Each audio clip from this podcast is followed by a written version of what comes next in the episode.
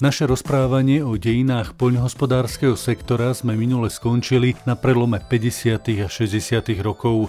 Už v tomto čase sa postupne dokončovala systemizácia pozemkov, pozemkovými úpravami a nútenými zábermi pôdy štátom. História hovorí, že prelomovým bol v tejto oblasti rok tisíc deväťsto päťdesiatpäť. Bolo to niekoľko rokov po nastúpení cesty kolektivizácie. Politicky sa chápali kuláci, teda väčší roľníci ako tí, čo majú hospodárstvo nad pätnásť hektárov pôdy, pričom zákon dovoľoval najviac päťdesiat hektárov. Často sa vraj stávalo, že niektorí strední roľníci, ktorí neboli schopní alebo neplnili kontingenty, im súd zlikvidoval celé hospodárstvo a vyslobodením od trestu bolo podpísanie prihlášky do jednotného roľníckeho družstva.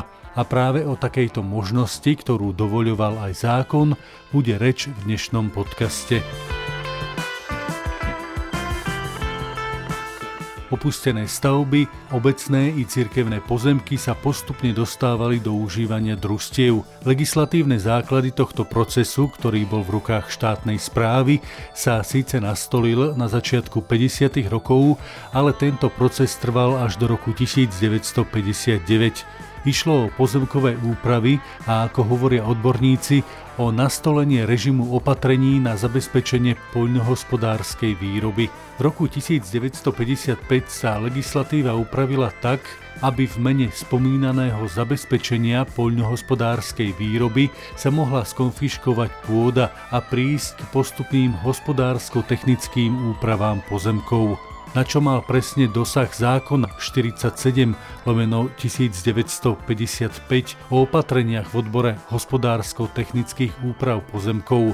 Súdom dával právomoc oslobodiť stíhaného roľníka, ak podpísal vstup do J R D, a zároveň bol tento zákon nástrojom na výhodné usporiadanie pozemkovej držby v rámci jedného katastrálneho zákona.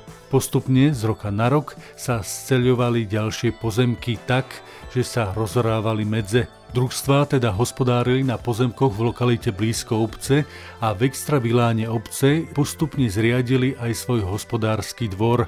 Ak vlastníci, teda drobní a strední roľníci, mali v spomínaných lokalitách tieto pozemky, vyňali im ich z držby a roľník dostal náhradný pozemok v inej lokalite. Náhradný pozemok bol najčastejšie pozemkom štátu alebo vo vlastníctve niektorého z členov družstva. Nepriamo vraj takto prichádzalo k likvidácii roľníkov, respektíve ich nepriamo nútili vstúpiť do družstva aj tým, že im boli prideľované pozemky ďaleko od usadlosti, niekedy horšej bonity i na okraji katastrálneho územia. Vlastníkom pozemku bol pri takomto užívaní pôvodný vlastník, teda napríklad člen družstva. Až v roku tisíc deväťsto päťdesiatosem sa predpis zmenil a určil presné vlastnosti prideľovaných pozemkov.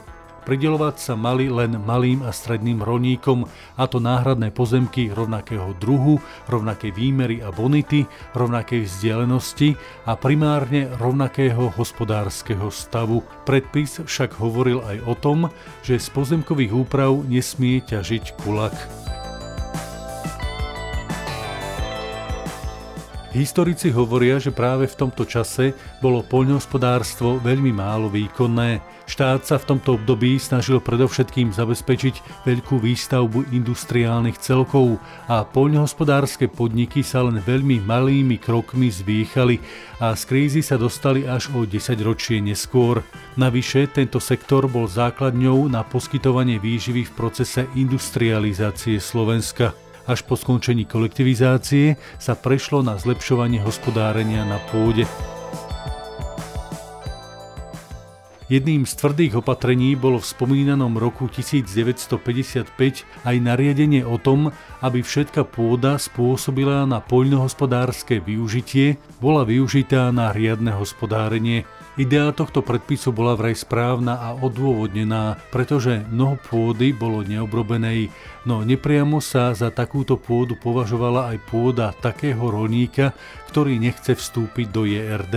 Predpis nastolil aj zrušenie dispozičných oprávnení vlastníkov takýchto pozemkov, takže s pozemkom nemohli vôbec narábať. Predpis však hovoril aj o pomoci štátu pri obrábaní pôdy, napríklad výpomocou rolníkovi pri zbere, pracovnými silami a podobne. Ak sa však napríklad malý a stredný rolník nevedel so štátnymi orgánmi dohodnúť a tiež neplnil výrobné úlohy, mohol štát časť alebo celý jeho pozemok i zariadenia dať do užívania najmenej na šesť rokov poľnohospodárskym závodom socialistického sektora. Osobitný režim mali kulaci.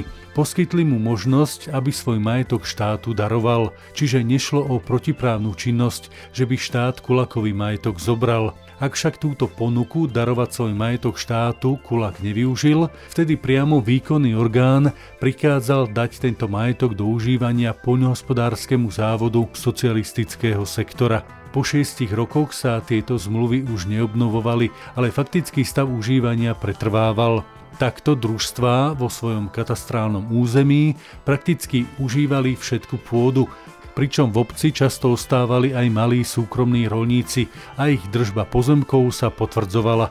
Podľa odborníkov nastal protiprávny stav, keď družstvá hospodárili na cudzej pôde bez akéhokoľvek právneho nároku. Až neskôr sa zaviedla jednotná evidencia pôdy, ktorú viedli jednotlivé organizácie.